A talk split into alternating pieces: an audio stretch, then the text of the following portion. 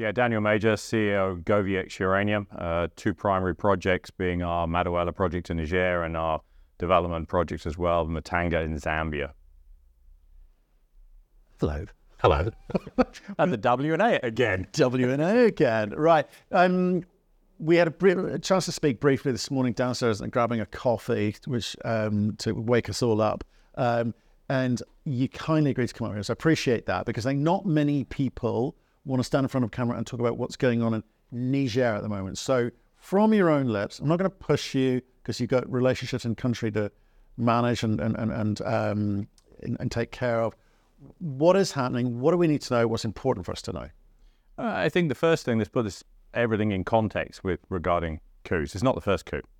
Not It- in it- Africa, no. no. Uh, and it's not the first coup in Niger. Um, and I think the one thing to make it very clear is that no matter what government is in charge Mm. of a country, it still needs tax revenue. And the one thing you will see across all governments and all coups is mining industries carry on and continue. And you look at Mali at the moment, and the gold operators continue to produce gold and pay their taxes development. I think that's the first point I would make here. That you know what you're seeing at the moment is a transition process.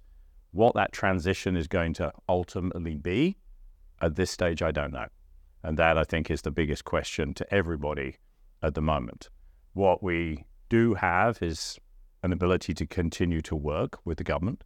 Obviously, from our point of view, we're not, you know, doing a lot of work on the ground, um, but we continue to work with the ministry appointee ministers. We can deal with the environmental issues and re, re updating our environmental permit. The the mines minister is known to us, and we can continue to deal with the mines ministry Mm-hmm. on whatever issues we need to deal with that.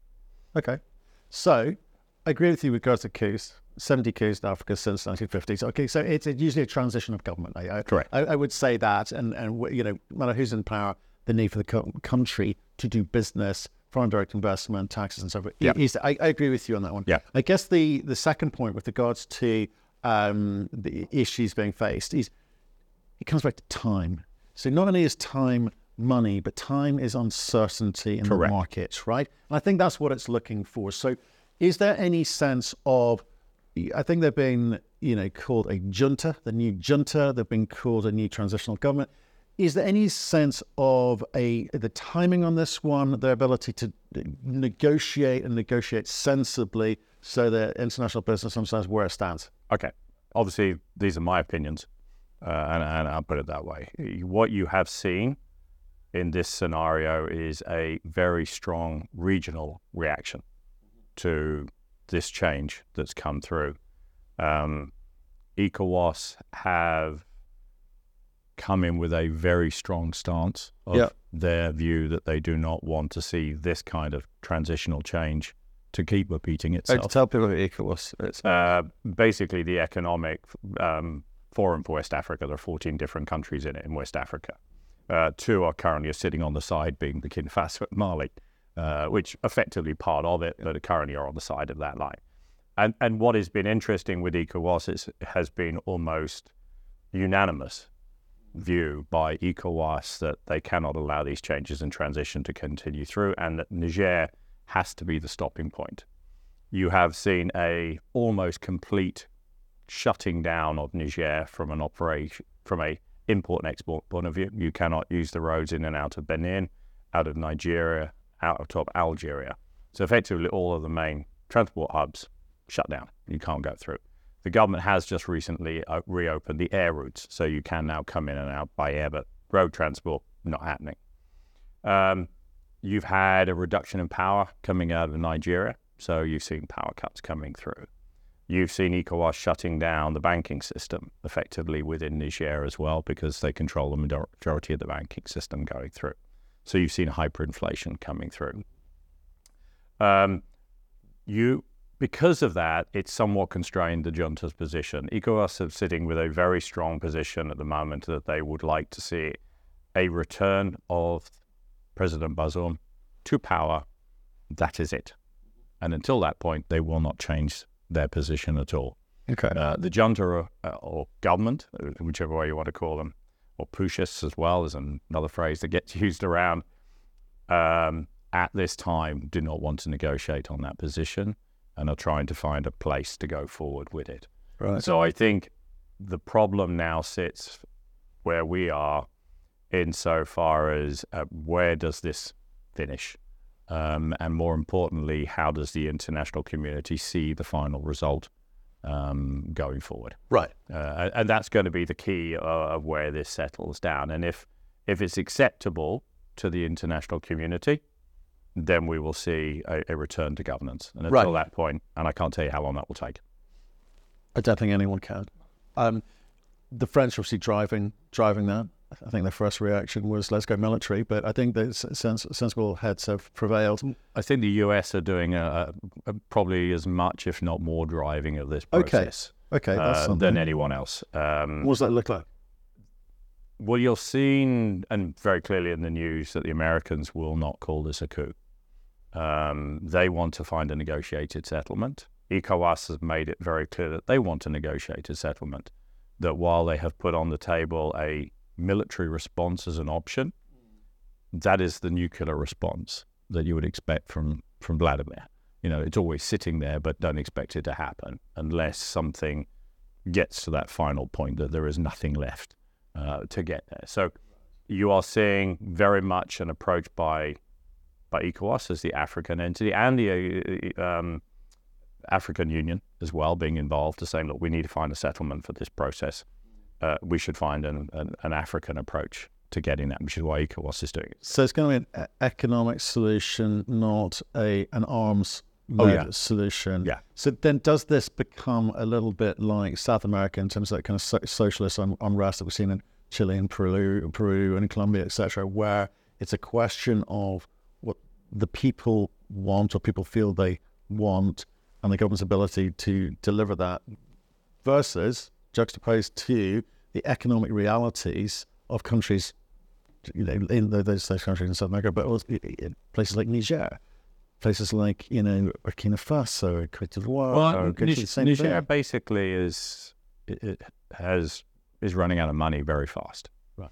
Um, the government's struggling to pay salaries.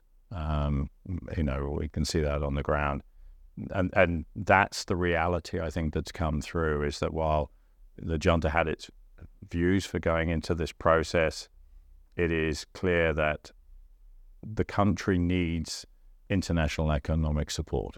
Uh, and that was very clearly made by the president in an early letter that 40% of the budget of Niger is funded by international funds to go forward. Right. And I think that is the reality that's going through at the moment. So I think what we're watching on the ground is at what point do does the population realize that do they either want what they've got uh, as a new transition government or what they want had was a better option. And you're starting to see an increasing resistance internally within the country, but more importantly, not just an increasing resistance, an actual increasing rise in the number of pro Bazoum demonstrations. Okay. So I think we are still, unlike Mali, where you saw a very quick takeover of government and government just got on with it Yeah. Yeah. Yeah. that has not happened here. And I think the longer that process goes on, the more likely, in my opinion, we revert to the past and everything will go back to where it was because the the current uh, infrastructure will find it it's inoperable. It's, it's that yeah. It's that that, tra- that tra- transition is is it needs to be quick in Africa. Yes. And typically they are transition of government because it's in everyone's interest to get, get it. It hasn't been here, and I guess that's the the uncertainty. But we don't know when. Uh, we know it needs to happen, and all all pressure is being applied. Correct. And I think the positive from our point of view is that you know the the, the underlying government, you know, ministers etc., are working with the companies that are there Okay. to try and find a way forward. And re- re- replacement ministers, replacement uh, Ministry of Mines personnel known to you. Conversations continue, Yeah. but in the backdrop of something needs to get resolved. the, the, the wider politics needs to get resolved, and that's the bit that we're watching. Okay, I'm not going to push you on company stuff or anything else at the moment because it's really I wanted the Niger insight. Yeah. You've given us that. Come back on and let us know when things start moving Absolutely, forward. I we appreciate that. Okay. Well, and you know, we can talk about Zambia where things are really moving. Well, actually, do, do you know what? Let's quickly do that. Uh, Yeah. This is a perfect example of jurisdictional de-risking. which is why we right? have two projects.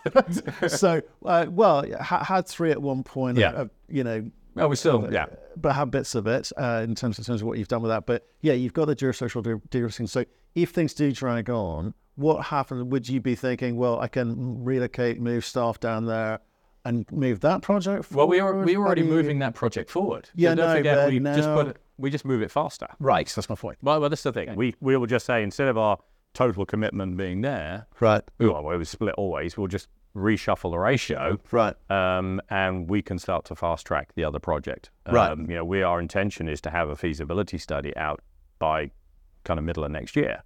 Um, we on drilling all the stuff that's going on there yeah. is is well. We got a lot of support from government down there as well. So yes, the jurisdictional risk was one of the reasons we did the But, transaction. but, but, but it's, oh, it's it's from the place of it's not because we're moving away from Niger. Niger will get resolved, but whilst it's getting resolved, we're keeping busy. Absolutely. with the growth story. because we can. okay, good man. because we can. And the last thing you know, as I pointed out to you, you look at our valuation for Muntanga versus our market cap. You know, Yeah. you're trading at one third the NAV of the Muntanga project at the moment. We are. You're getting Niger for free at the moment. It, it's all risked out. Okay, good man. Been a pleasure. Thank you.